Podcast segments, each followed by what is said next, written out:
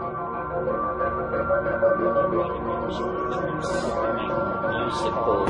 linguistic objects.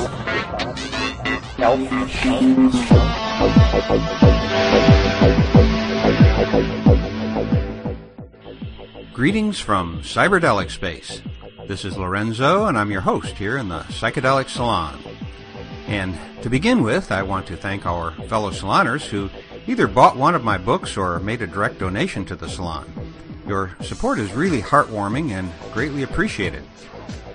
And while I've written to the direct donors, I have no way of knowing who those wonderful seven people were who purchased one of my Kindle books on Amazon last month. But I feel your love and I thank you very much. Also, uh, I want to give a shout out to my dear friends Ron and Claudia who have added so much to my life and my wife's life all these past years. Uh, hey, you guys, we deeply appreciate all that you've done for us and all that you continue doing for us. Uh, you're the best. Now, about today's program, uh, I've been wanting to podcast this interview for several months now. When Bruce Damer first gave this interview for KSCO Radio in Santa Cruz, California, it was right at the height of the first phase of the Occupy movement, and I was afraid that it would get lost in all of the other news about the movement. As you'll hear in just a moment, Bruce is one of the people who has engaged with the movement in a very positive way and one that hopefully you'll find uh, of interest and a way for you to connect with as well. The interview itself took place on November 19th of last year, which was 2011 for those of you who are joining us from the future. Uh, and this was shortly after Bruce first published his paper that was titled, that is titled, By and for the 99%, a visionary blueprint for the radical remake of America, or any other country, or simply radical remake for short. To me, one of the fascinating parts of this interview is listening closely to the comments of the callers. And I have to give a lot of credit to Bruce here because my response to some of the callers, uh, well, they'd be uh, something to the effect that uh, I think they've now got more than one screw loose and that they're morons. you can see I'm kind of a grumpy old man these days, huh? But then, uh, now that I'm an old guy, I get to be grumpy every once in a while. And uh, while I don't think that uh, many of the callers had their facts even close to correct, nor was their logic very functional, what actually did impress me about them is that even in this very conservative, uh, Tea Party loving radio audience, they actually had more in common with the underlying thinking behind the Occupy movement than they uh, really had any clue about. Uh, but that's just my impression. Uh, now let's give it a listen and we'll see what you think. Our country is in a turmoil and people are running around protesting but rarely having any suggestions for fixing our monumentally complex problems. It's becoming increasingly clear to many that we need a radical remake of our political system in order to preserve the greatest country in the world. Google Bruce Damer, D-A-M-E-R, and you will discover a most unusual and brilliant person who was recently featured on the Dr. Future program here on your favorite radio station. A serious thinker, world traveler, engineer, problem solver, and all-around good, nice person, Dr. Damer will present his fascinating visionary blueprint for a radical remake of America this Saturday, 10 a.m. to 12 noon, right here on 1080 KSCO. The reason we're using the uh, special music fanfare, it is so unusual to have something positive on talk radio. It's so unusual these days. Everything in the news is negative. Everything on talk radio is bitching and moaning and no solutions. It's about time we had something positive, uh, and some um, and some uh, solutions to the uh, problems uh, offered here. Now, one thing we can all agree on, ladies and gentlemen, and you can all agree with me on this, I'm sure, is that there is something dreadfully wrong with our uh, uh, government and our country and our political system and our world, and everything's all bleeped up. I mean, you can all agree with me on that, right? So, um, it's a very, it's, it's with a great honor that I, and pleasure that I introduce Dr. Dr. Bruce Damer.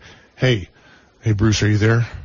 I'm here, MZ. Cool, you're there via Skype. You sound almost like you're here right here in the studio with me. Um, you were on earlier this. We've been on the station a number of times uh, with our mutual friends, Doctor and Mrs. Future, who I've got to say are just been very good friends for many years. Really, really special people, and they brought uh, just a wonderful dimension of positivity to this radio station, including you.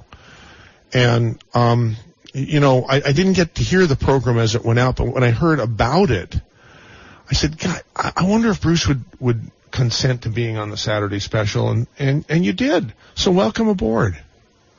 It's it's great to be here. Hopefully, it's not the Saturday night special. well, anyhow, uh, what what we're doing here is we're we're offering you're offering a, a solution to the to the problem. And did I did I state the problem okay, or maybe you can state it a little more eloquently? Everything yeah. seems to be falling apart. I guess is. What do you think? Yeah, it does, and uh, this happens to countries. Uh, we've seen it happen to countries all over the world. We saw it happen to the Soviet Union. Uh, we saw it happen uh, certainly in Eastern Europe. We saw it happen over generations. We've we've seen it happen in the the dictatorships of the Middle East, and countries get themselves screwed up. They get themselves tied in a knot, and often uh, there are many prescriptions to get this knot untied uh, and the United States, uh, I think it's clear to everyone on the left, the right, the center, every walk of life, uh, that uh, we have to undo a mess that's been created, a, a, tangled mess, and we have to remake the system. Uh, there's no way to reform the system. We must redo it. Well, you know, um, I, I've I seize every opportunity I can to remind our audience that the reason that I that, that I'm in this business of, of talk radio here is because uh, back in in the late 80s, uh, the the planning department uh, uh, of the city and county of Santa Cruz had such a, a horrible reputation, which really hasn't changed much uh, in terms of being an impossible, frustrating, you know, high blood pressure inducing agency to deal with anytime you wanted to do anything with your property um, going to get a permit was like, you know, uh, it was like an act of Congress almost.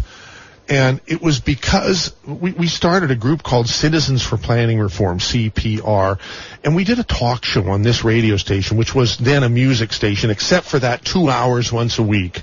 Uh, it was on Monday nights where we did the Citizens for Planning Reform, or CPR, talk show. And it was mostly people, you know, complaining about the system and not too many suggestions about how to reform it, even though that's what we called our, ourselves. You bring up a very interesting point right now. Is just don't even think about reforming it. Just just dismantle it and restart again. Now, how, do you how do you do that in such a way where there isn't um, you know, total chaos. I mean, there's got to, if you're going to dismantle something, that means there's going to be some period of time where there's no government at all. so, how do you deal with that? Well, in our radical remake blueprint document, uh, what we spell out, and, and this, I ask the listeners to to uh, kind of roll forward their clocks for a second and consider, and th- this is a very California thing, vision the possibility, i.e., look at what if the ideal circumstance had, had come about in our country. However it happens, uh, we're not sure right now. But what if there was a, a constitutional convention about to to open uh, all across the country, and where all the groups, all of the stakeholders in in the great nation are about to to rebuild and re remake the country? What if this actually occurred? And then you can kind of work backwards from there, and you can say, okay, if and, and we we Californians know, um, you know, perhaps everybody does by now that if you put out a powerful vision, uh, the universe just lines up the stones and the pebbles and allows you to walk toward it. As long as you're pure in that vision and you really, you know, you really vision it and you really share it, uh, it's amazing how these things come up come to pass. I'm sure that you know, like Steve Jobs and Steve Wozniak in 1976 when they founded Apple. They had a powerful vision. They wrote about it. I've got a lot of the documents in my DigiBarn. Those guys just visioned where they thought Apple could go in the best possible, uh, the best possible way. And by golly, they, they got there. And so the, the radical remake, its first goal is to say, we're going to describe a future America that's being remade, being reconstructed. Uh, a lot of things have happened, a lot of things are happening, and say, hey everybody, wouldn't this be great? Or let's, let's shape this vision and then I think you'll start to see the uh, the pathway toward that. Now, who can argue with that? I sure can't, and I, I doubt that any one of our listeners can can do that. Although we'll, we will give them an opportunity to do so when we open the phone lines, uh, you know, later on in the uh, program. Uh, you mentioned DigiBarn. Uh, I want to, I want to, uh, you know, you brought it up first. I was going to during the program. Uh, uh, I have been been to your DigiBarn, which is. Are we allowed to say exactly where it is, or I mean, how do you tell it? We want to hear about Some, the DigiBarn. Somewhere up, in, somewhere up in the mountains. Okay, somewhere up in the mountains. That's good. And that your DigiBarn is the, is the the. I think, uh, if not the, certainly a world ranking museum of computer technology development. And you've got, you've got every kind of a computer there from, uh, you know, from a Cray to a, you know, from from a, from a Cray supercomputer, you know, down to an Altair and, you know, every, everything in history. And it's just the most amazing thing. And, and you decided to put this thing together a few years ago, huh? Yeah, and you know, mainly it was the passion for trying to understand how, you know, a, a relatively at the time small group of people decided to make technology to remake the world, which which did. I mean, we are here connected through the computer because of a handful of people who built stuff in the 60s and then a bigger handful in the 70s and a bigger handful in the 80s.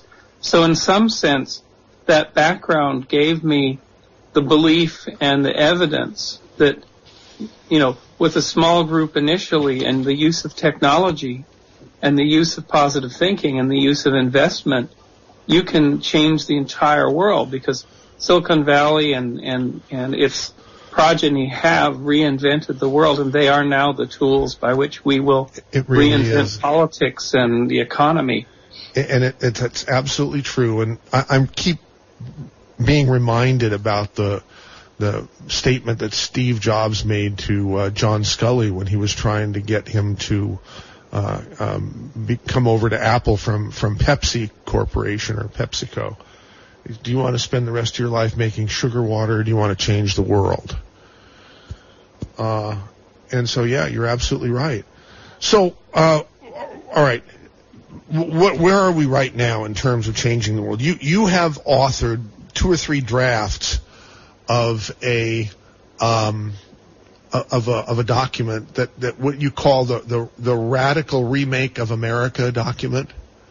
Yeah, it um, it kind of it certainly was very inspired. We are here in New Jersey at the moment, and sort of surrounded by Occupy Wall Street events, and we were my wife Galen and I were just so inspired by this bottom up push, this this push that turned into a shove on Thursday with the New York City's finest uh, about Occupy Wall Street, and of course all across America and the world.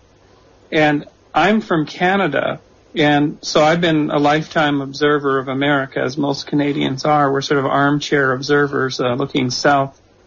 And I've always wondered, you know, well, here's, I'll, I'll, roll back my clock a bit. Yeah, MZ. please. That'd be great. Uh, in the year 2000, so I immigrated in, in 1985, but in the year 2000, I finally got, because the INS had lost my paperwork, I finally got to be sworn in as an American citizen, a very proud moment. And in the hall, there were a thousand of us in San Jose, and the federal judge came in, and he was an amazing guy, uh, you know, just a beautiful, he said, I love this job. This job is, I love this part of my job. It's so creative. It's so you know, compared to what else I do in, in my job. And then he told us something that was a pretty big shocker. He said, you, in your hand, you've been given a voter registration card.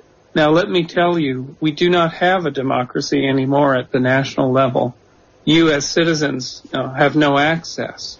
but we still have a functioning democracy at the local level. So please fill out your card and, and, and try to get involved. And it was like, this is what a federal judge is telling new citizens. Of course, after that, the 2000 election fiasco happened, and it was like, that was the first time I voted in this country. It was clear to me we don't have, not only we don't have a functioning democracy, we don't even seem to have a functioning a Supreme Court. We don't have uh, a functioning electoral system. It was just all broken. It was clear it was broken. And that was almost 12 years ago. Yeah. Yeah, and so then in the last 12 years, I've been thinking, well, has America really ever had a full democracy that you might find in the sort of democracy 2.0 countries, the, the countries that got democracy in the 19th or 20th century? And I kind of concluded it never has had a full democracy. And what I mean by that is there's always been a major chunk of society that's been disenfranchised, whether in the beginning it was women, people of color, people who didn't own land. Uh, and now today it's um, everyone is disenfranchised by special interest lobbying and money. So we we've never had a taste of full representative democracy with multiple parties, with flexibility, with voice, with you know, people that aren't rich sorry, people. I'm dying to know your answer to the following question. What country has had such an exposure and does, well, if there is such a thing? Well, interestingly enough, you know, me being a Canadian, I'm a little, I'm a little jaundiced about Canadian politics, but frankly, you know, Canada almost broke up twice. Uh, we had a separatist movement in Quebec and we've had many challenges to our confederation. Um, and it was always through public votes that the people in Quebec basically said, no, we don't want to separate. And so no matter what the, the people really spoke. And we've got four or five federal parties. We've got, you know, no special interest money in politics. And it never really occurred to me that Canadian politics was something special. I, but then I, and I moved to the United States and I sort of thought, hmm, it's different here um, I then moved to Czechoslovakia, which was converting from communism and reestablishing an elected, you know, a democratic system. And I watched how that country did it. Uh, and they had 50 parties in, in, in the first poll. It was really a, a wonderful chaos as they reestablished public interest in, in their governance. And then I was in South Africa right after the, the fall of apartheid and the Truth and Reconciliation Commission where they basically people who had committed crimes in the previous regime came up and admitted their crimes for immunity. And that's how they karmically cleaned the society as it became a, a democratic society. So all over the world, there's different formulas, uh, but uh, the representation that people are able to effect in many other countries is direct, is, is certainly much more uh, much more convincing than it is here. Right. Oh my gosh. We're talking with uh, Bruce Damer, uh, who is a world traveler. Uh, uh how would you describe yourself in, in like a paragraph? I'm kind of an architect. Uh, I've architected software systems for a long time. I've architected scenarios for NASA to, you know, visit asteroids and designed architectures for origin of life research. And this latest blueprint is just kind of a, an architecture exercise. All right. Well, well, I'm I'm looking at the uh, draft uh, uh, completed November 14th, which was just a few days ago.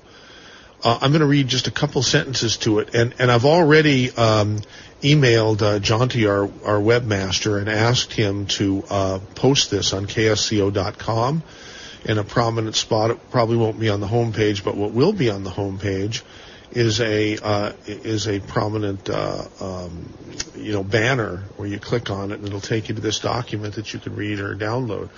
Uh, by and for the 99%, a visionary blueprint for a radical remake of America or any country. Um, this happens to be draft 3C. Where do the Occupy and other progressive movements go from here? The grievances and the villains have been clearly identified, the philosophy and the operational principles established, and there is a sense of optimism in the air that change is possible. Uh, I respectfully ask you to roll forward your clock to a day not too far in the future when by some set of amazing and unforeseen events the ideal outcome has arrived. Hold this thought for a moment.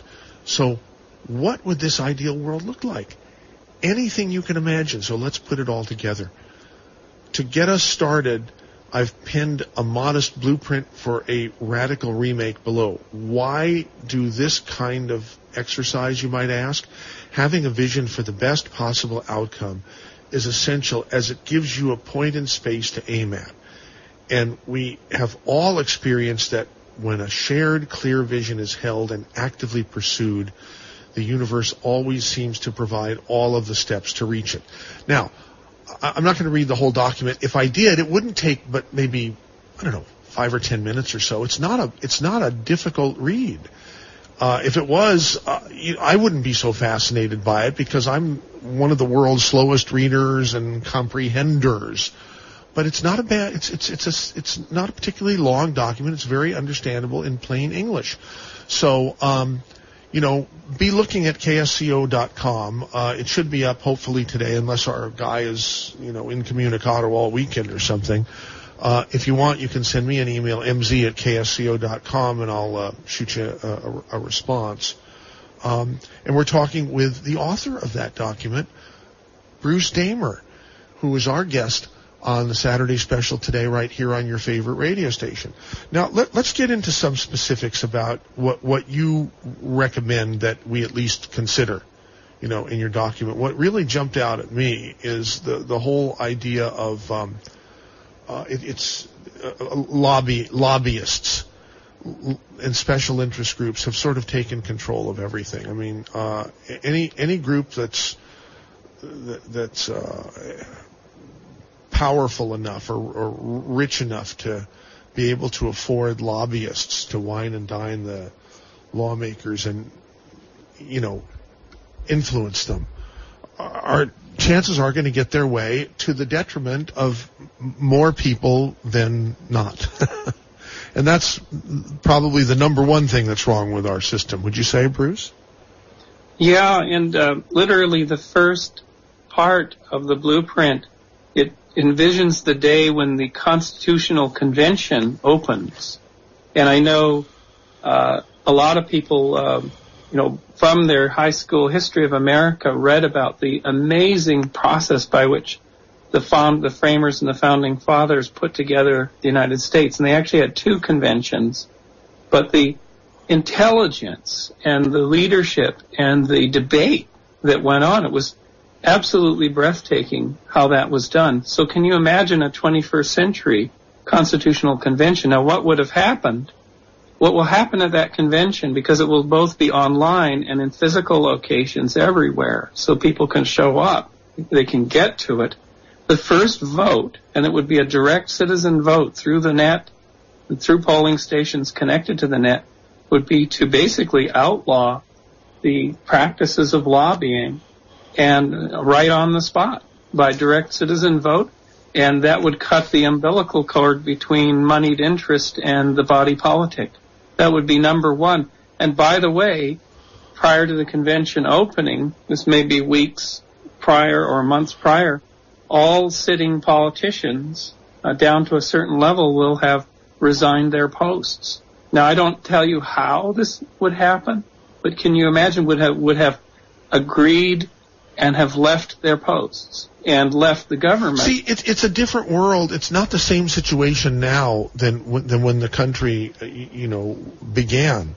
When the country began, you know, we were breaking away from Great Britain, and it was we were starting with a clean slate. I mean, there was nothing. Now there is something, and quite a something, you know, that needs to be, you know, change. And I agree with you; it needs to be abandoned. But I'm not quite sure. You know, there's got to be if it's abandoned. You're talking about people resigning. I mean, who's going to yep. do that? Who's well, um, who's going to give up that lifestyle? The, the, the people who are elected to anything, whether it's city council right on up to the presidency of the United States, and all they care about is being elected, and all they care about once they are elected is keeping is, is staying in office, and it dominates their life. And the reason it dominates their life is because there there are unbelievable perks to be had forever. So h- how is anybody going to give that up? Well, it's there are many models to do this. Uh, but the main model is a large citizen group that not only goes across ordinary folks like you and me, but into the moneyed interests that support this goal, legal expertise, you know, top rate lawyers, uh, business enterprises, media outlets, religious groups that have formed together into a, a large conglomerate. You might call them the new 13 colonies and they are just uh, they're so they're united and they persist and what they do is an, a number of things from lawsuits to blockading offices to blockading uh, entire government agencies to funding uh, various enterprises if it's 10 million of us is that enough but this kind of force and this kind of pressure over time can absolutely whittle down the system and whittle it down and burn it down and burn it down. Well, wait a minute. Isn't, isn't that what the Occupy movement is, is trying to achieve right now? And as as it becomes more, um, as as as it's more and more in the news, the the authorities are clamping down more and more. Right? Isn't that what's happening? But behind the scenes, so the Occupy movement is like the tip of an iceberg but underneath the water is, you know, 95% of the volume of the discontent and the volume of the powerful organizing. So, for example, what's been happening in the last week is a new sort of super organization called UnitedRepublic.org has come together. And what that's doing, it, it not only pulls in the goals of Occupy, but it pulls in a large amount of financing, the best legal minds on this subject in, in the country, business leaders, uh, uh, former, you know, disgruntled and, and, dismayed politicians who've tried to make changes, even former lobbyists, people who know the system, military people, people who really know the system, they're of the system. They're uniting now. And so in some sense, you think of the, the, the, the catapult of Occupy through the first volley but there's a whole machine that is able to throw another and another and another. And I think UnitedRepublic.org is one of those uh, emergent phenomena that, you know, uses the net. It involves the Tea Party. It involves people on the left, the right, the middle. Uh, it's extremely inclusive, but it has it has uh, staying power and force where it's going to count, which is at the institutional level. Well, I like the sound of that. Now, you're calling from somewhere close to New York City. You're in the state of New Jersey now, yes? Yes, indeed. Yep. Okay. And do you have a, a home there, or you and your wife? Um, were you? We do. Uh, it's a little kind of like a summer cottage, ancient place, really funky, almost like it would have been from Santa Cruz, but plunked on a lake here in New Jersey. Oh my gosh! And and how far is it if you were to ring off right now and head straight, make a beeline for the site of Occupy Wall Street, you know, the actual site, how long would it take you for you to be there? We could be there in an hour, actually.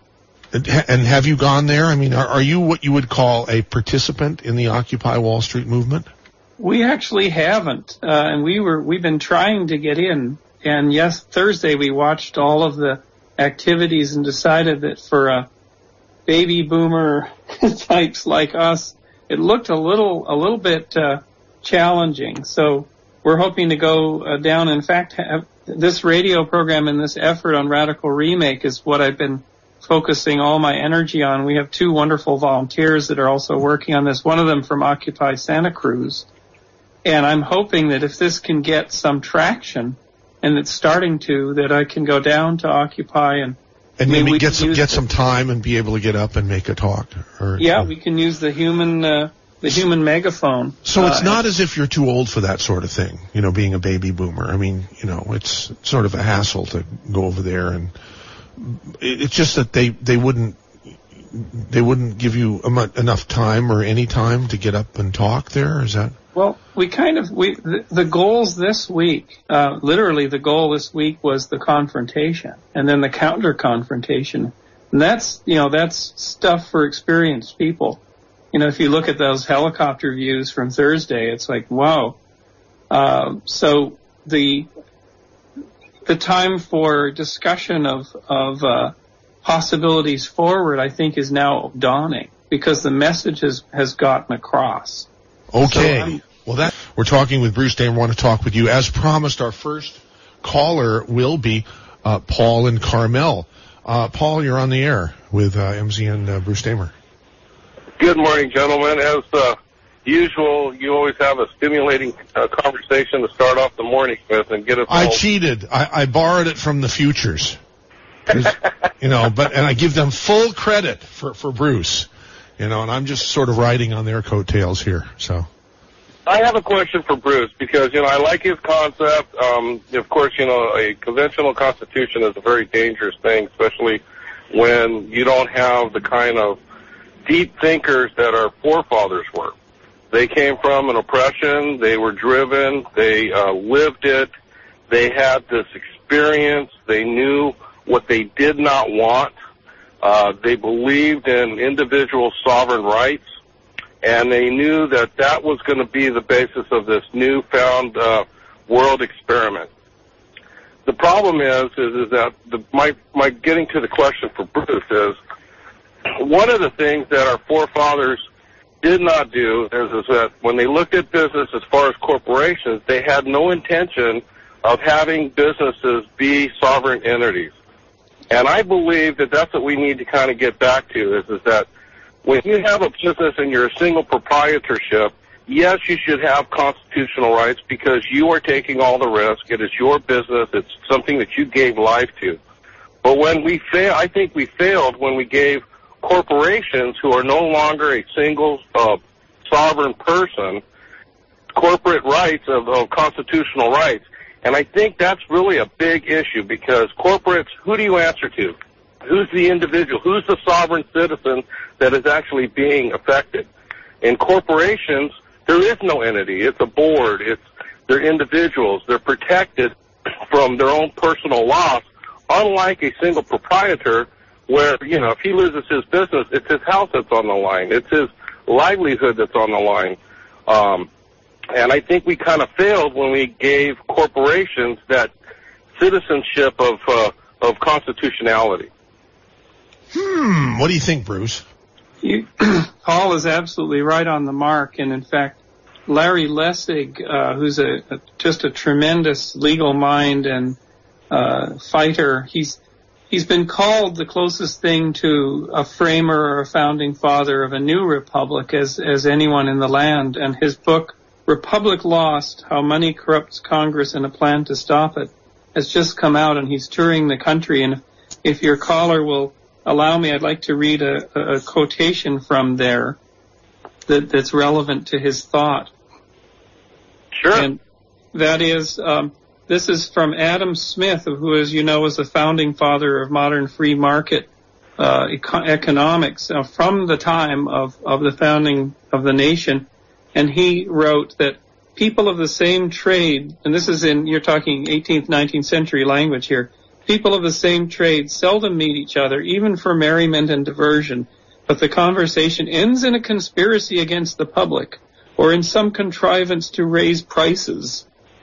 So this was the thinking uh, that was very much going on uh, at the time of the founding of the republic. And one thing to point out that your callers um, may not know that Jefferson, one of the great framers uh, of the of the founding document, uh, when he left his presidency, uh, he wrote a letter that said, "I tried and I couldn't." Uh, at the time, I wanted a constitutional convention to be held regularly uh, between uh, generations, so that we could constantly allow the people to directly update and the document and protect us. and all of the founding fathers were cognizant of the power of, of merchants and the self-interest because in fact they were all self-interested merchants who, who gave up that self-interest temporarily to come together for greater benefit. So one thing Larry Lessig calls for is the rollback of those two terrible Supreme Court decisions, and that's actually in the Occupy. Now, who can uh, argue with that? I can't. Hello? I'm yes, still, Paul? I'm still here. When I said, who can argue with that? I can't. There was a pregnant silence that just went on and on and on, and I don't know why. Uh, but see, the other thing too is, is that uh, what I'd like to argue is the fact that corporations aren't aren't don't have that uh, citizenship sovereignty, and that that's kind of where I'm coming from. Or they or they shouldn't have it anyhow, right? They've sort of been granted it. Is is, is what's bothering you, right? Well, yeah, because what happens is is that when they have a right to control themselves, and and then if you try and do a regress as a as an individual who do you regress to? You regress to a, a corporate board. You know, that's not an individual anymore. Right. And you know, this calls. Uh, we have our Supreme Court justices who presumably read American history and they've read a lot of the commentaries at the time of the founding of the republic. How could they possibly pass laws that they do now, or rules? How could they make rulings that they do now with the clearly expressed warnings of the founding fathers and the framers. It just boggles the mind. And it, and it really asks, you ask the question, is this even a functional Supreme Court? Uh, obviously in the year 2000, it wasn't. It failed the people. Uh, we may have to look at a radical remake there. Well, now wait a minute. Wait, wait just a minute. Wasn't it the Supreme Court that decided, you know, the outcome of the 2000 presidential election?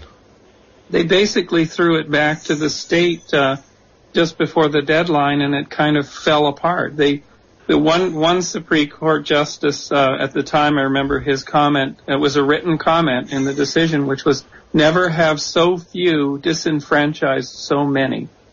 Well, I think the other argument too is, is that you know our, our far forefathers they had this thing, and and they believed in a certain amount of uh, uh, status and in, in, in that they had a basic understanding of what a gentleman's agreement is. Yeah. You know, we elected officials and we have judicial officials and we have, you know, our representatives who take this oath to quote unquote defend the Constitution of, of, of the United States. And, you know, some of them have never read it. They don't, you know, those are just words that they're swearing an oath to.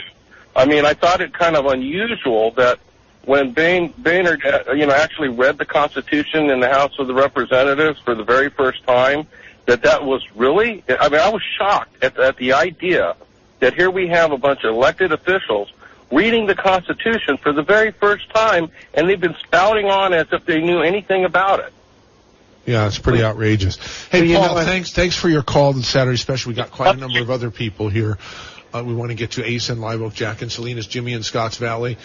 We're talking with Dr. Bruce Damer about the notion of uh, uh of of um, having a, a, constitutional convention. In fact, having multiple constitutional conventions. Am I am I right, Bruce?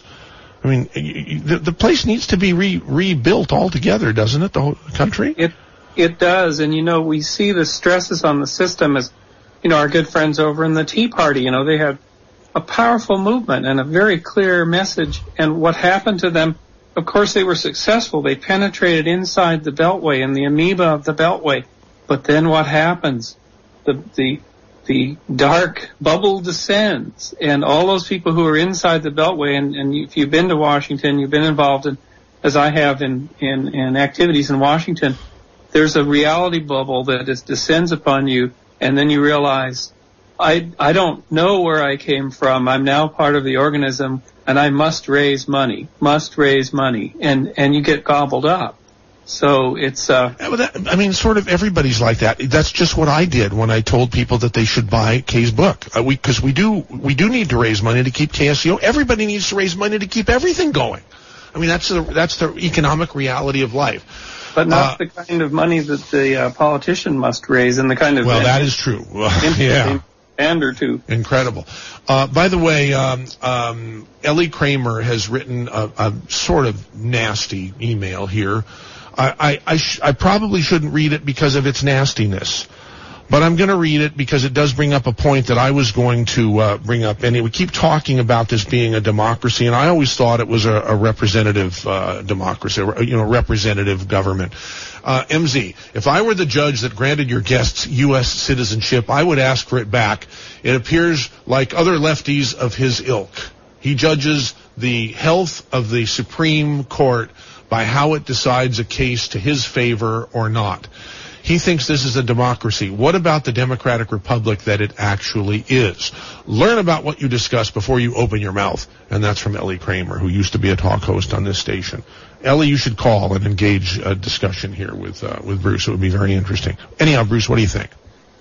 I'd love to talk to Ellie. You know, I hear the anger in his voice, and I think uh, the frustration that he has and there's some energy there. And obviously, if he's a talk show host, he's got something to contribute. And and this Radical Remake site that we've launched at radicalremake.wikispaces.com is for input, for him to put his words in, for him to put his opinion in, for him to to be heard. Uh, this is not just about Bruce Damer. I'm I'm hoping just to seed this. I want to encourage 10,000 drafters. There, there, Ellie Kramer. Now, don't you feel terrible that you were so nasty to to uh, our guest, and he's so kind and gentle back to you? Anyhow, here's uh, our next caller, Asa in Live Oak. You're on the air on KSCO, Asa. Hi. Well, I'm outclassed by all your callers. However, I'm more ancient than all your callers, so I I, I presume the or the right of age to say a word or two. And my from my standpoint I love our Constitution the way it is. I love our people the way they are. I love our mess the way it is. And I am frightened that there are people that want to change it into something that is much more rigid and gives me much less freedom and will not toler- tolerate the fact that I've grown old. They want, you know, I, I you know, Bruce. Wait a second, wait, Asa, just a second. We'll let you talk, but Bruce, I, think you need to make it clear to people that you don't want to uh, dis, dis, dis, to kill the, the, the Constitution. Just want to sort of update it. Am I right? Yeah, we want to propose. We want to be true to what Jefferson wanted, which is Jefferson wanted a convention to be held, uh, you know, regularly, so that the citizenry and, and the whole member society could say, gee, we need to add this. We love this document and we, we preserve it. It's precious, but we need to add this amendment. But the amendments would, would come directly from the needs of the day. We need to add this. We need to do that. We kind of do it in a haphazard way, uh, right now, but it's, it's really about that. So that, you know, as Izzy, if you could, if you had an idea, you could put it in. And if enough other people thought it was, it held water, by God, it might be something that was added to to the fundamental document. Oh my God, we have less than a minute for the, the news. But go ahead. Freedom, yeah, go ahead. The ideas of freedom and individual liberty are precious, and they are not to be lost by people's little ideas of George Soros and his ilk that help finance this whole thing. I really want our freedom and liberty and personal personal liberty and freedom to be preserved, and I don't see how any great mass of people who are poorly educated because our educational system has been so bad, creating a document that is in the any way superior. Asa, do you want us to hold you over? We got the news in ten seconds. No, I have. I'm uh, not. Right. That, I'm, well, thank you for I, calling I, I, the Saturday special. It's KSCO Santa Cruz, Salinas, Monterey, San Jose. Back in six back minutes. Our special guest is uh, is Dr. Bruce Damer, who has written an amazing uh, treatise, an amazing uh, draft of a uh, radical remake of America. Uh, Bruce is uh, here via Skype. He's actually in New Jersey. Yes, Bruce. Yes, indeed. Okay, and we've got we've invited callers to 479-1080 and emailers to mz at ksco.com. Uh, we're going to go back to the phones now and uh, sort of zoom through this if possible here. We're going to go to line three, and that's uh, none other than Jack in Salinas. Hey, Jack, welcome to KSCO. You're on. Hello, Michael. Hi, Bruce. Um, I, I just wanted to uh, point out that you don't have to look all the way to Washington, D.C. to see how the voters have been disenfranchised by the uh, current government. You can see it right here in the state, California state government Uh, I'm thinking uh, Proposition 187 uh, and more more recently Proposition 8. And I'm sure, Michael, you can think of uh, uh, uh, many cases where individuals have been disenfranchised and, and not given a voice right there in Santa Cruz County by, by the uh, city council or the uh, county government. Uh, I'm not, concerned about them. I'm they're they they're all given a voice on KSCO if they choose to use it. Right, but I'm just saying that that you don't have to look all the way to Washington D.C. to see how Oh, how sure. voters have been disenfranchised. Yes. Here in California, we uh, the the voters uh, voted for Proposition 187. It was uh, it was uh, uh, did we they were disenfranchised by the state uh, state Supreme Court. Uh, they voted for Proposition 8. It was they were disenfranchised by the Supreme Court, and uh, you know it's so that's kind of the point that I, I wanted to bring up. It seems like the uh, intellectual class in this country is kind of out of touch to me, and they uh, they um, you know so I don't know. Do you have any comments on that? Of course, your your guest Bruce probably doesn't know what Proposition 187 is or Proposition 8. Sure he does. the- Don't you, Bruce?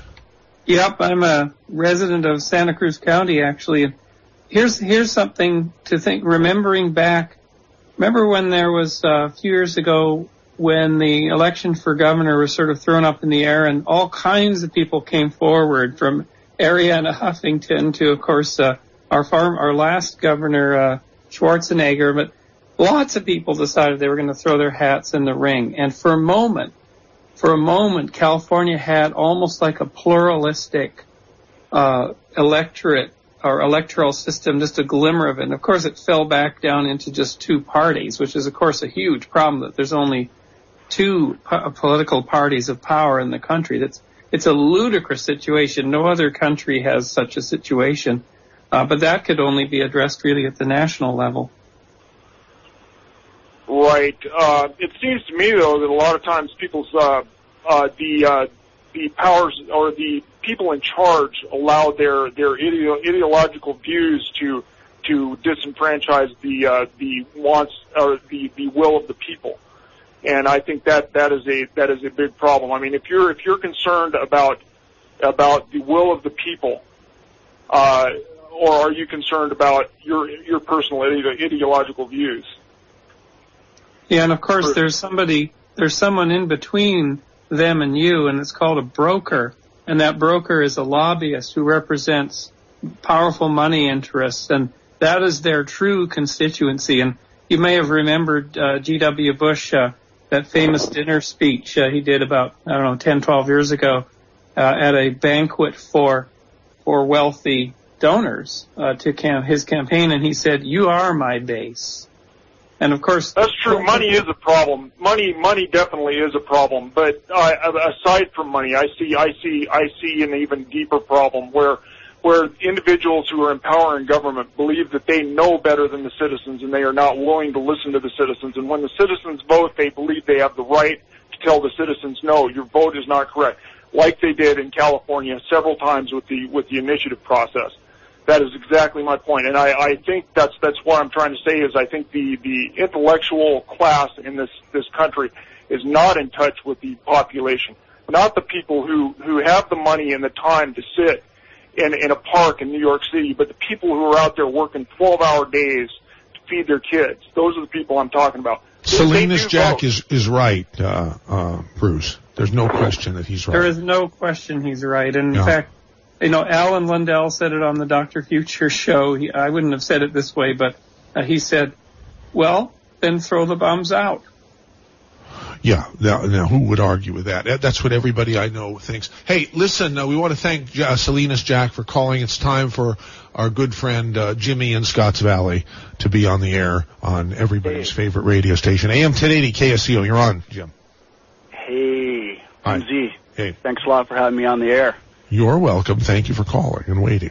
Bruce, thanks for being such a thoughtful person and looking out for the uh, for the people and trying to come up with a great idea that uh, could help us out. at me. Most welcome. Where I mean, where do I start?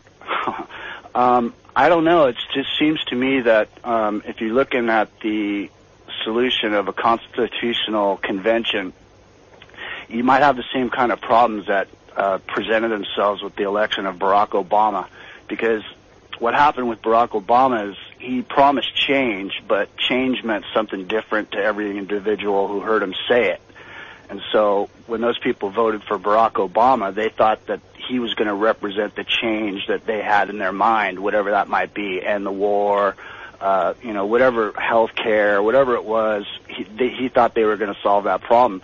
And so they elected him and he got in and he didn't really do any of the things that he talked about doing. And the same thing would happen with a constitutional convention because if you can entice the people into uh, opening up a constitutional convention, then the people that are in control of that convention are the ones that are really going to dictate what uh, changes are made to the Constitution. But actually, what, what I you are absolutely on target. And so when I drafted the blueprint, the preamble, you know, there was a famous preamble written for for our original Constitution, but the kind of preamble to it said, you know what? All the sitting politicians are out of office. They have resigned their offices before the convention starts and the first vote on the floor of the convention, which is done by direct citizen vote, everyone online, at polling stations connected online, the first of, of maybe a dozen new laws that are voted directly in cuts the umbilical cord between money and the body politic. It makes makes lobbying illegal. So you're now starting with a, a clean slate, and all those lobbyists on K Street, they can go home. They can go have uh, have a barbecue, and uh, Hey, they're not participants. Um, I think the thing is, the the problem is, is that um, uh, the first caller that called in, I don't remember who what his name was, but but the thing is, is he brought up a very interesting and important point in this whole thing, and that is, um, I don't like lobbyists uh, in any shape, way, or form. But the problem is, is the content, uh, the Constitution allows for redress of grievances.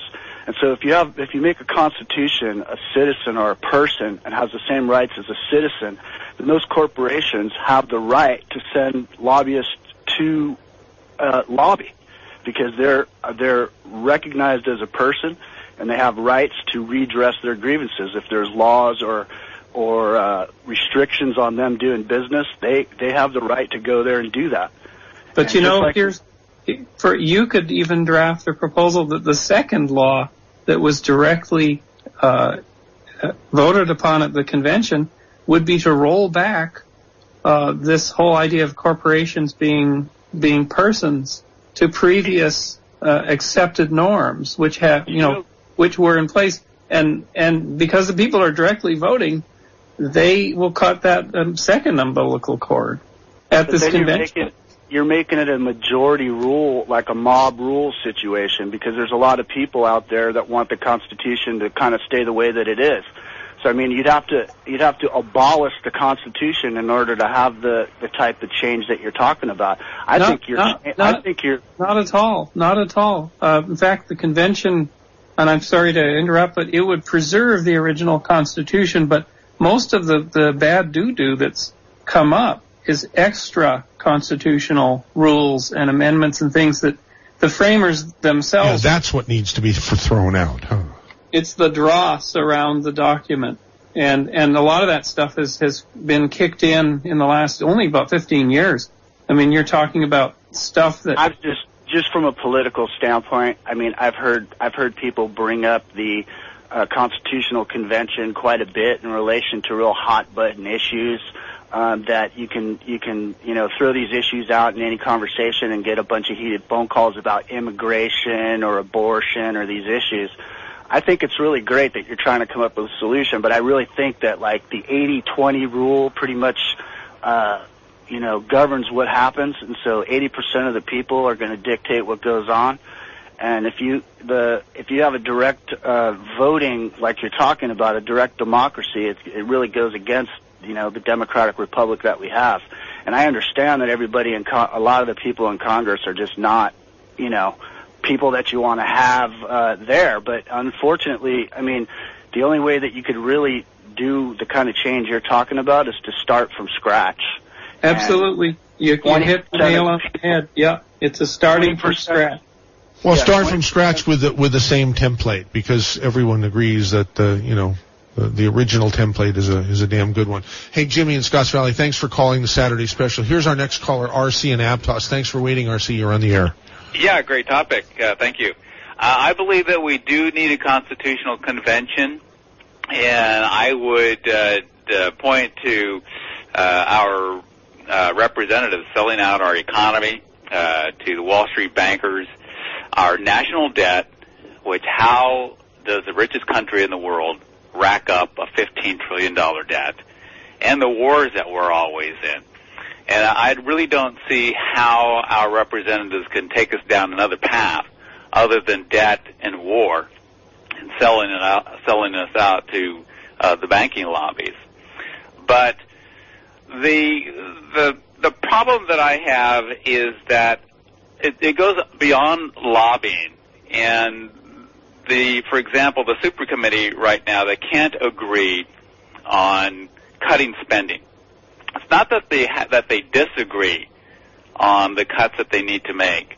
It's that they both that both sides, both Republicans and Democrats in that super committee, they both agree that they're not going to jump off a cliff together and support some type of you know massive spending cuts in either social programs or defense programs. They're just not going to do it. Their their biggest priority is their reelection, and if they do something ridiculous, in their mind, like begin to start cutting spending uh, or uh, pulling back uh, our military to a certain extent, they're not going to be reelected. My my solution, uh, I don't really believe you have to make lobbyists illegal. My solution, uh, my the problem that I have with our system is the campaign.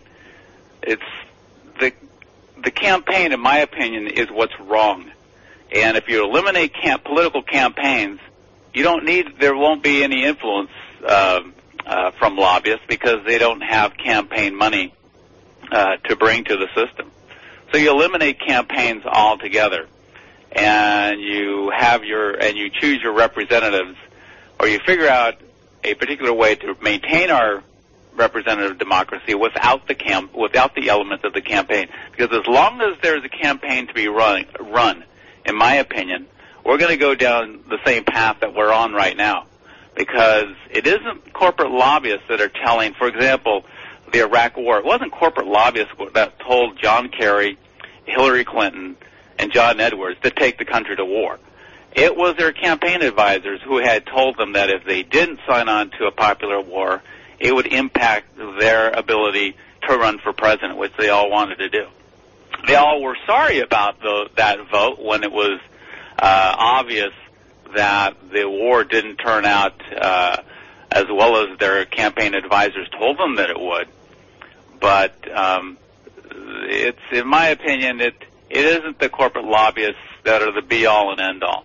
It's the political campaigns that our uh, representatives are that they have to give the most uh, influence to, because uh, campaigns means that you're going to be reelected. Okay, uh, thanks very much for your call, uh, RC. Sure. Our next one, our next caller is going to be uh, Margaret in Santa Cruz. So let's put Margaret on the air. Margaret, you're on uh, KSCO. Hi. Hi. Happy Chemtrail Saturday to you all. The west side shoreline was hammered this morning. All cloudy now. Anyway, um, this is Margaret, and I just want to say that don't forget that President Abortion has Elena Hagen, Kagan warming the big white bench right now, and she never once stood before a judge as a lawyer, and she neither has President Abortion. Now, neither of them have defended a legal case in a courtroom ever, and Kagan is a Goldman Sachs, uh, you know, minion. So to get this country radically renewed, like your show promo analogy, a radical mastectomy, you, know, you have to begin with the courts, the core of corruption, and why are all these justices in there for life? I mean, that's their preference, not their bosses, which is we the people. And instead of Okay, well, these are all things that would be com- that would come up in a constitutional convention, Margaret. I mean, that's which is great. What, what do you, Bruce? uh, Margaret makes some good points, and that's what that's why we need a constitutional convention to update everything, right? Absolutely, and you know, when you look at it, you if you have the Constitutional Convention and you have people looking back through history, and you can say, okay, the Supreme Court is actually nominated politically, and let's do a comparison between other countries that don't have political nomination of judges. The judges basically, you know, promote and, and nominate themselves from within their own ranks based on merit versus a politically nominated Supreme Court. And you might determine at the convention, said, guys, this is creating a swinging back and forth that is so damaging, and we've seen the damage that it's done, that we ought to change the way we nominate our justices. Or, Yeah, but why don't we? Why, why don't we, instead of adding to the Constitution, why aren't we first and foremost just best being served by adhering to the original Constitution? The only reason we're in this trouble is because our original Constitution isn't being respected or adhered to. Even our own nation's president can't provide a birth certificate that's actually qualifying him to be in that Oval Office. So, you know, we've got a president who has his secrets and our nation's secrets and Goldman Sachs and La Raza white bench runners. Well, on the other hand, she makes a good point there too. Anyhow, Margaret, thank you very much uh, for your call to the Saturday special. Downtown Al is the last caller before we do uh, a, a world premiere of the latest K's commentary, which is which everyone should listen to. Go ahead, Downtown Al, you're on. Hey, uh, great show as usual. Um, I, I just wonder, it's Bruce, right? Yep, that's me. Um, yeah, I, I'm sure you realize the inherent danger in what you're proposing, and I might suggest actually a more modest proposal. Um, m- most of the regulations and problems that we have to deal with are at a local level, and um, I think it would be more useful maybe to really look at like a county or city and do it kind of in an experimental way, basically trying to revise as many things locally. Um, I, you know, I kind of look towards uh, natural systems, in particular, like evolution, in terms of like you work with what you have, and the cutting edge is out there, kind of at the at the outer margins, where basically where the rubber meets the road. And for example, I think there's a lot we could do just within our state to see how it works. And what's been so so great or successful, I think, in this country is the fact that we have had all these 50 states at this point that are individual little experiments in democracy and representative democracy. And I wonder if you have any proposals at that point, because there really is an inherent danger in a constitutional convention, because I'm not sure we have a unified American culture anymore. Um, if you look back at the origins of the founding fathers, uh, you know, coming from England and um, the, the, the systems that they were familiar with, um, I'm not sure that we have that. And it isn't always just moneyed lobbyists that can create a lot of problems. For example, we have a lot of race, bait, uh, race baiters in this country, and I'm not sure that they're heavily backed. Um, but they seem to wield a huge amount of power. Um, for Al, example, just uh, jumping in here because I know we're our time is short. I want to address some of your excellent points. Yes, the the 50 states are an ecological proving ground for new and wonderful ways to to to run our affairs. And in fact, at a convention, they would all be presented as models. But the second thing, I think it's a more vital point, is the national political system, the moneyed industrial military uh, financial system is running off the rails. And we may not have that many more years to go before we have a full-on crash. So in a sense, the, uh, the patient has already been wheeled into the emergency room and something needs to be done soon. Otherwise, you know, we could have a, a dire situation. And in that circumstance, it'll be very hard to, to get a common American convention together or anything in reasonable sense because we'll have had a full failure. And so it's kind of late in the day, but the power of innovation out in, in, in the hinterlands where we are uh, is going to come. And I believe that Americans are still Americans and they will come together and they will, they're decent to each other, they're friendly to each other, and the extremists that, that are out there won't have much of an ability to have a voice when, when ordinary Americans get going. I mean, I hope you're right about that because, you know, a lot of these religious interests, they're not necessarily driven by money. They're driven by ideologies, okay? And the same with a lot of those race baiters, um, that I, I'm not sure there is heavily, you know, moneyed interest behind them. It might be just a lot of individuals who really believe in what they're talking about, you know, and that includes the anti-abortion people too, as well as the pro-abortion people. So um, it isn't just uh, well-moneyed lobbyists that can create a lot of havoc in this country. And Yeah, completely, completely agree, but you'd probably also agree that it's probably a fairly small number of people who create most of the havoc, uh, whether they be in ideological sense, money sense. It's actually probably fewer than 500 people that have gotten us into this mess. I Uh, want to thank you true. downtown Al for, for your call to the Saturday special. Always a great caller. Um, that's uh, that's it for the calls for right now.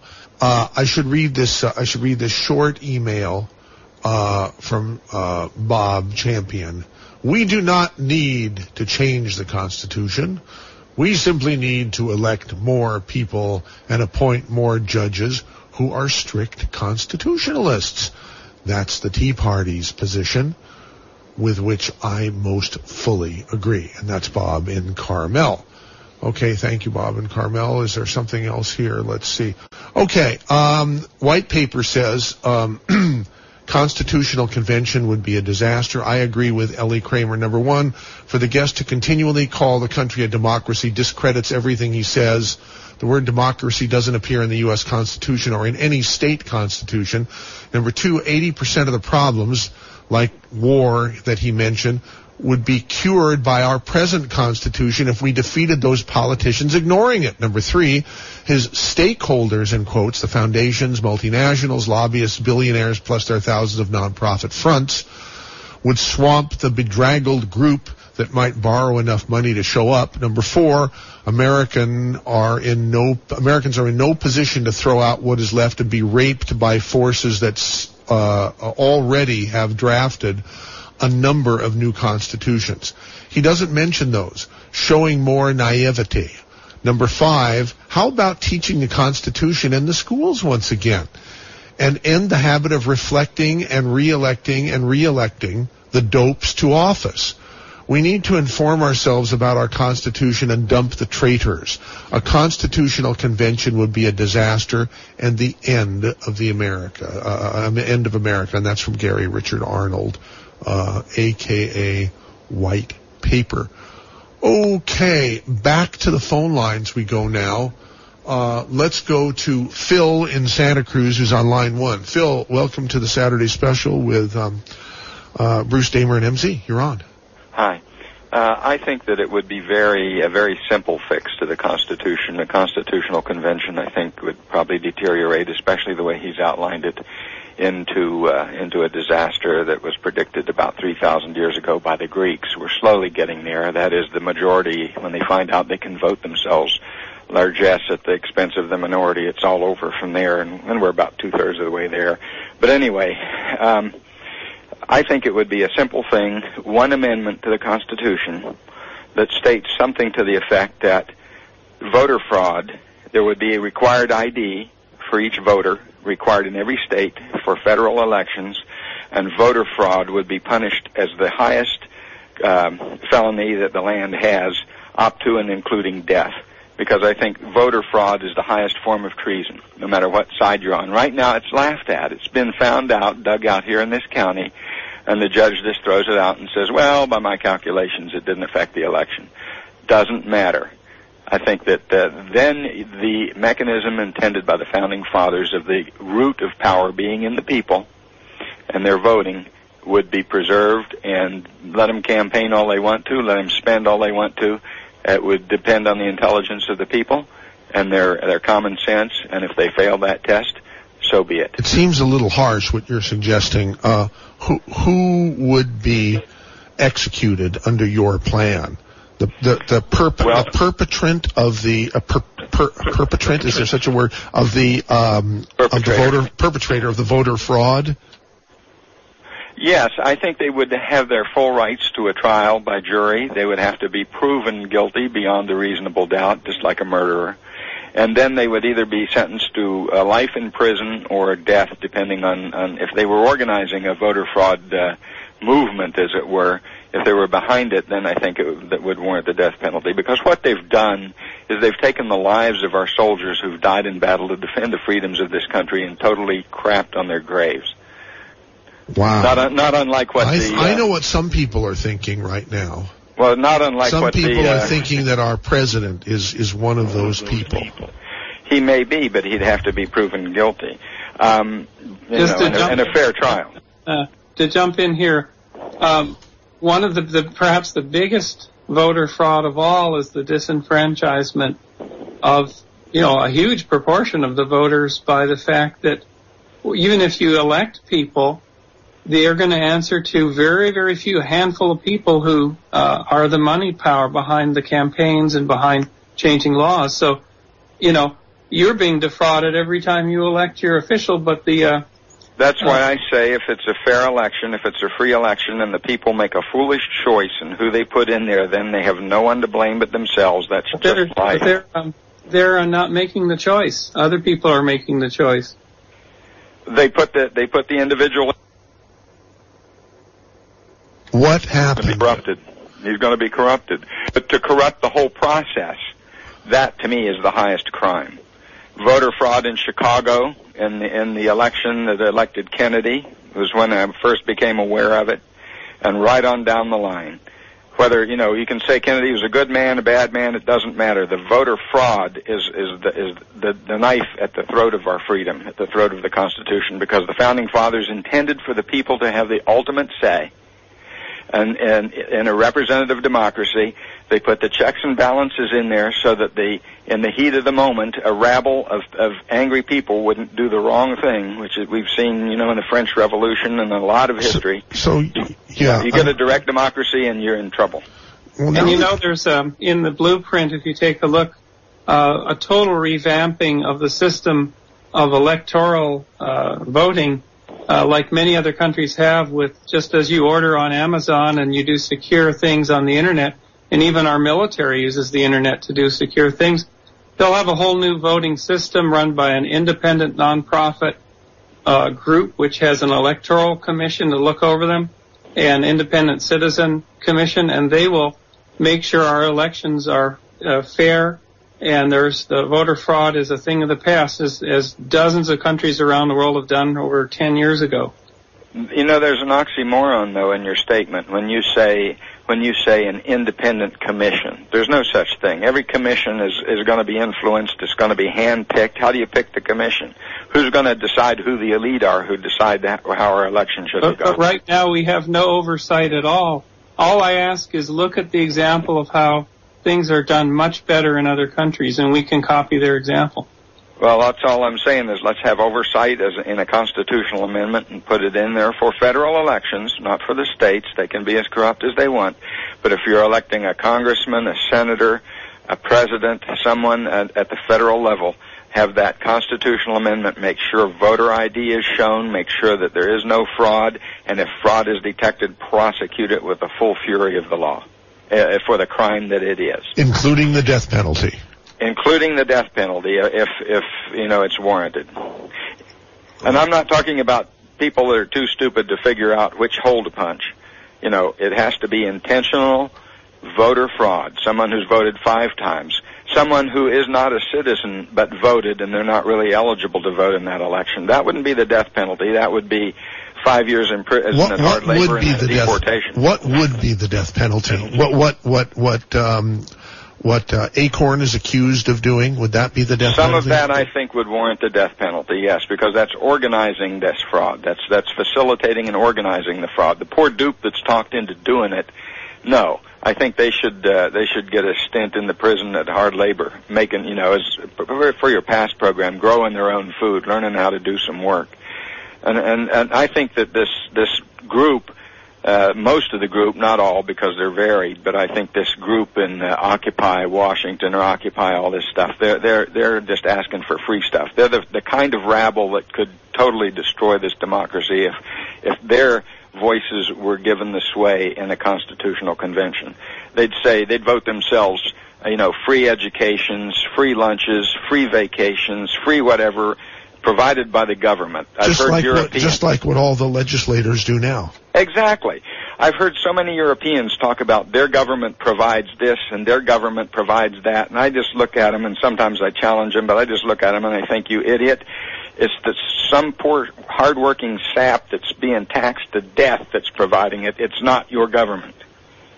Well, what do you think of the of the uh, uh, Bruce? What do you think of the notion of of Phil in Santa Cruz for president? Well, um, don't know, don't know. Uh, I would couldn't- Invite, yeah, I, I- would, I would invite Phil uh, to uh, come to Radical Remake, uh, either in Facebook or on the web. We've got a, a site, and I would invite him, please, to put his ideas in there. And because these are necess- these are needed. We need a critical mass of people to put their ideas in there.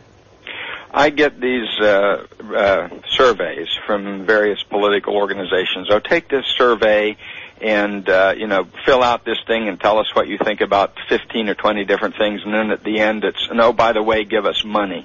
And I, that's that's the same attitude I have toward giving you my ideas because it's like all you're after is just placate somebody, maybe get a contribution. Do you have a contribution checkbox in your in your website, by the way? Absolutely not. This is a uh, volunteer effort. Now, aren't you ashamed, Phil in Santa Cruz? Don't I you just feel asked the ashamed question. now? I just asked the question. But he, but Bruce has just proven to you that he's not what you suspected he might be. Someone just like me who will happily to accept donations for, to KSCO. Well, then I must ask Bruce, where does he get his funding for the website? Hello? I, I put my own money into it, Phil. Well, good for you. You don't get any anything from uh, MoveOn.org or any of those other organizations.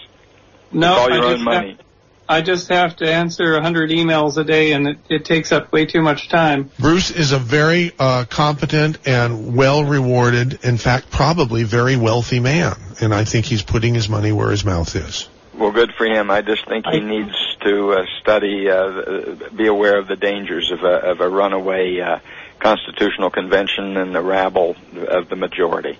The whole I- the Constitution's I wish I was wealthy, by the way, but I have to report not.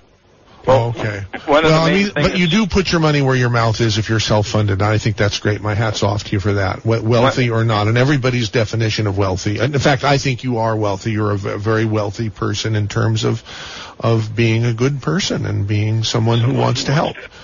You know, Now, the founding fathers wants were very solutions instead of just bitching. You know. Yeah, they were very concerned about the tyranny of the majority in a pure democracy. Uh, You can, if if you can convince a majority, you know, oh, like Abe Lincoln said, uh, uh, you can vi- convince most of the people some of the time. And if you had a pure democracy, that's all you would need to do is to convince most of the people at one moment in time, and it would be all over. That's how hist- That's how Hitler took over Germany. Got to move on to other callers here. Let's go to uh, uh, Ben and Salinas. Uh, quick, Ben, you're on the air. This is the great Ben responding to Phil. Yes, he made the comment about people too stupid to know which blo- with those uh, those screwed up voting machines in Florida. I agree with the, with Phil.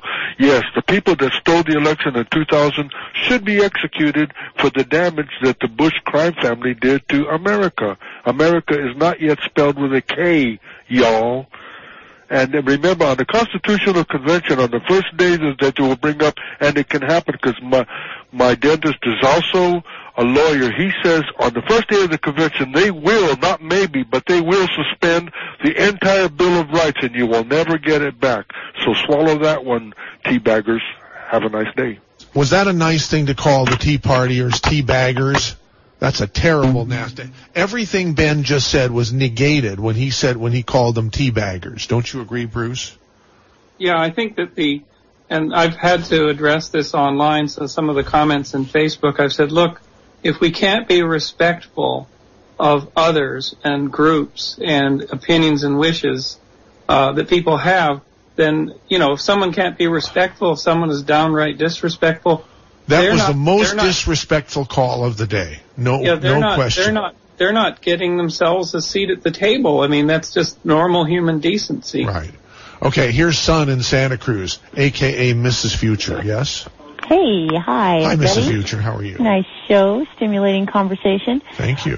Uh, I just wanted to say that, um, you know, people have all these fears about what happens when we re-examine our institutions and, you know, there's all this idea that somehow if we have a constitutional convention or if we try to use real democracy instead of representative democracy, that that somehow throws away the freedom that we believe in. And um, I'd just like to say that I think that we have tools available now that we did not have available in the past.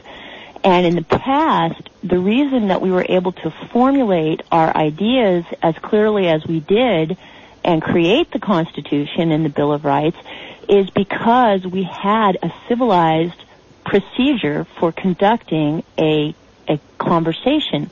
And I think that the way that the internet facilitates the voices of so many more individuals than was ever possible in the past and the way that the availability of all of those various opinions can be sifted for the best ideas and the way that we can um, map those ideas for true consensus. These these tools have never existed before, and if anything, they will help us with our democracy, so that um, even if it's not, you know, majority rules, fifty percent, uh, you know, is the tyranny of the majority of the other fifty percent. Which really, if you look at how the elections are right now, the, the stagnation is all about the fact that so many people don't get their vote because such a minority gets theirs. Um, that, you know, true plurality is good for democracy. And coming up with ways to um, include more voices and have more levels of democracy, you know, like if we could assign different votes to, you know, sometimes we need 90% of the people to agree, and sometimes we need like, you know, 10% of the people to agree. Oh, I don't know about 10%. But anyhow, we want to thank you for your call. We, we have just a minute left. Want to get Rory in, but thank you, son. Appreciate the call to the Saturday special. Yeah, thanks. thanks. Good show. Okay, thanks. Here's Rory. Go ahead, Rory. You're the last call today because Richard and Watsonville hung up. Okay. Uh, number one, uh, Phil in Santa Cruz for Congress, you, you should consider running. Um, I, I agree with many of the callers that said a constitutional convention is scary because you can throw the whole Constitution out as it stands. And that's the way the founders made it. That's the way they drafted I mean, that, they put that in there. So you can throw the Bill of Rights out, you get rid of the Second Amendment, First Amendment. So I don't think we need to go that far. We can certainly amend the Constitution. And then the other thing is, we are not a democracy. We are a representative republic. I can't that, overstate that. Is true. that. that Hey, want, want to thank. It's the end of the show. Sorry, Bruce. Thanks for being with us. That's it. See you next week, all.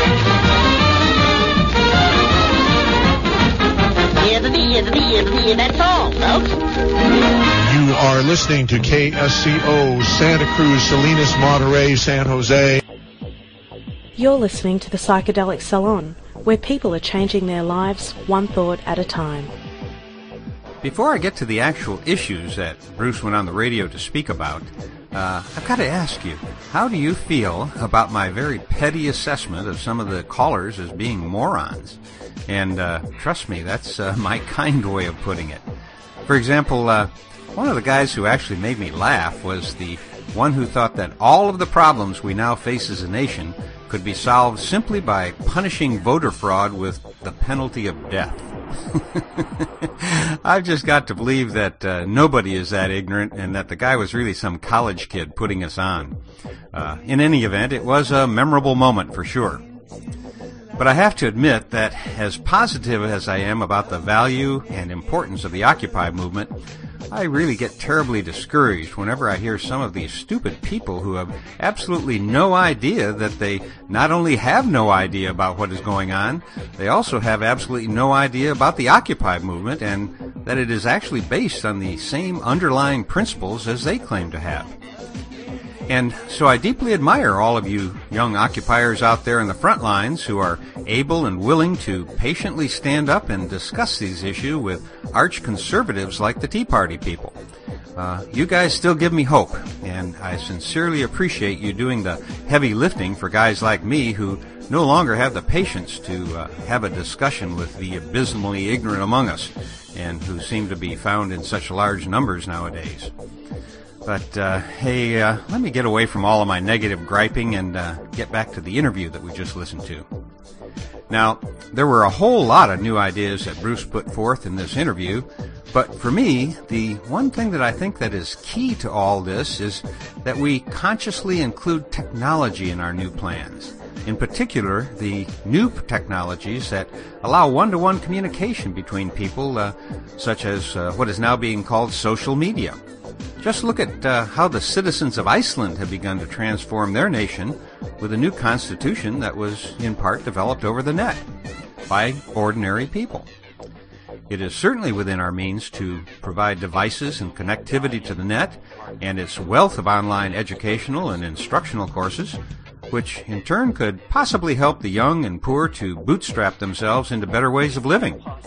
And with a better educated populace, uh, not one that is primarily taught how to pass a standardized test rather than one that actually educates them, with an informed populace, I think it'll be much easier to change things such as uh, forced vaccinations and genetically modified food and widespread use of pesticides, uh, all of which are already having a very detrimental effect on those who don't know any better.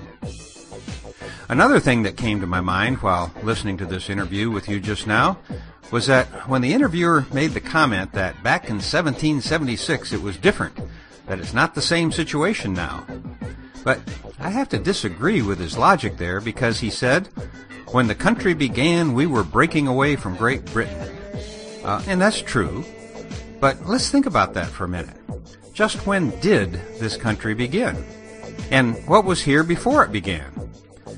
Without spending a lot of time on this, uh, my argument is that whenever a new country is formed, it is generally breaking away from some other political entity.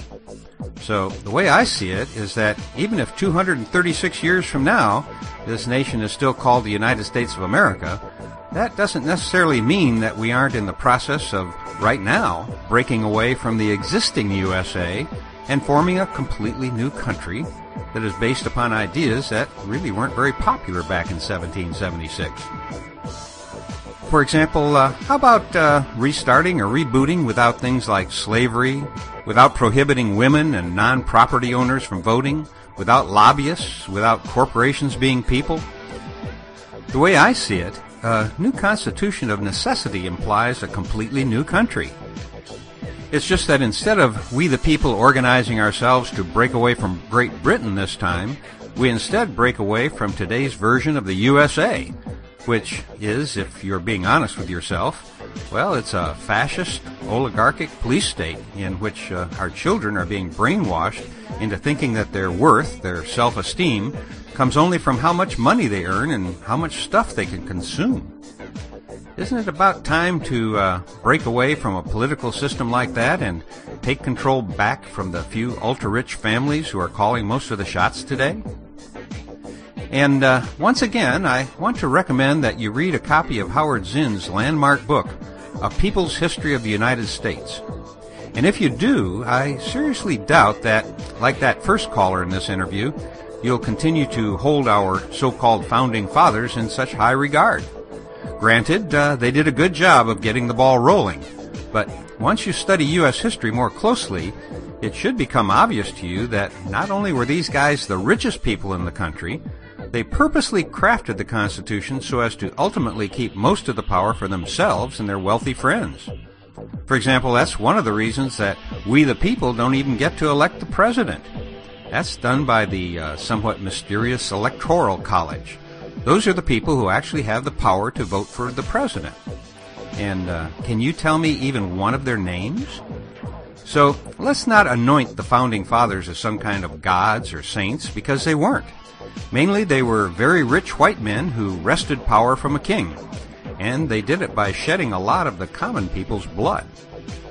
And if you disagree with me, I hope that you will at least read Howard Zinn's book before posting your comments on our salon blog, which, uh, as you know, you can get to via psychedelicsalon.org. Now, uh, since I've been on kind of a negative rant here today, I want to end with a couple bits of more positive and fun stuff. First of all, I want to mention a story that I read about a man named Molai who lives in India. And back in 1979, when he was still a teenager, he noticed that a flood had washed a lot of snakes onto a sandbar near his home. But since there was no ground cover, the snakes all died in the heat. He said that seeing the dead and dying snakes caused him to weep. So he asked the forest department about planting trees. However, they told him that nothing except bamboo would grow there, and so he began planting, all on his own. Today, that once barren sandbar is a sprawling 1,360 acre forest, home to several thousand of varieties of plants and a significant amount of wildlife, including birds, deer, apes, rhino, elephants, and even tigers. Now, stop and think about this for a moment. Here was a teenage boy with essentially no resources and no help. Yet over the past 30 years, he has done something that even the professional foresters and government thought was impossible. Today, uh, Molai, who single-handedly planted this forest, lives there uh, on the sandbar in the forest in a hut with his wife and three children, and earns his living selling cow and buffalo milk. To me, this man represents the pinnacle of human achievement. What an astounding accomplishment and what a wonderful gift he has given to life on this planet. It took him over 30 years to accomplish this feat. But look what his hard and unsung work has done. As I look back on the past 30 years of my life, when I was quite often whining about not having enough money or resources to make the world better, I realized that the only thing I actually lacked was imagination and uh, what my mother used to call get up and go. So, if you're looking for a hero to emulate, I suggest that maybe you should go look in the mirror to find her or him. Because the main hero in your own life is you, at least if you put your mind to it. Now, my final comment is to plug another podcast. It's one that I've been listening to for a long time, uh, mainly in the evening when I'm preparing dinner and uh, want a little company while I'm working. Actually, uh, I've thought about mentioning this podcast for quite a while now, but I didn't think that it would appeal to all of our fellow saloners, uh, at least to our women saloners. But about a month ago, I was startled to hear the salon mentioned uh, very favorably on it, and shortly after that, the number of our monthly downloads had a big uptick, and I realized that we now have a lot of new friends here in the salon as a result. And so I want to welcome all of our new saloners to this podcast, and particularly those who first heard about us on the famous, or maybe I should say infamous, Joe Rogan podcast, uh, which is actually titled The Joe Rogan Experience. As you know, uh, Joe is a popular comedian here in the States, and you'll often hear a few sound bites from him on Lefty's Lounge, which is another of my favorite podcasts that comes to us via dopefiend.co.uk on their podcast network.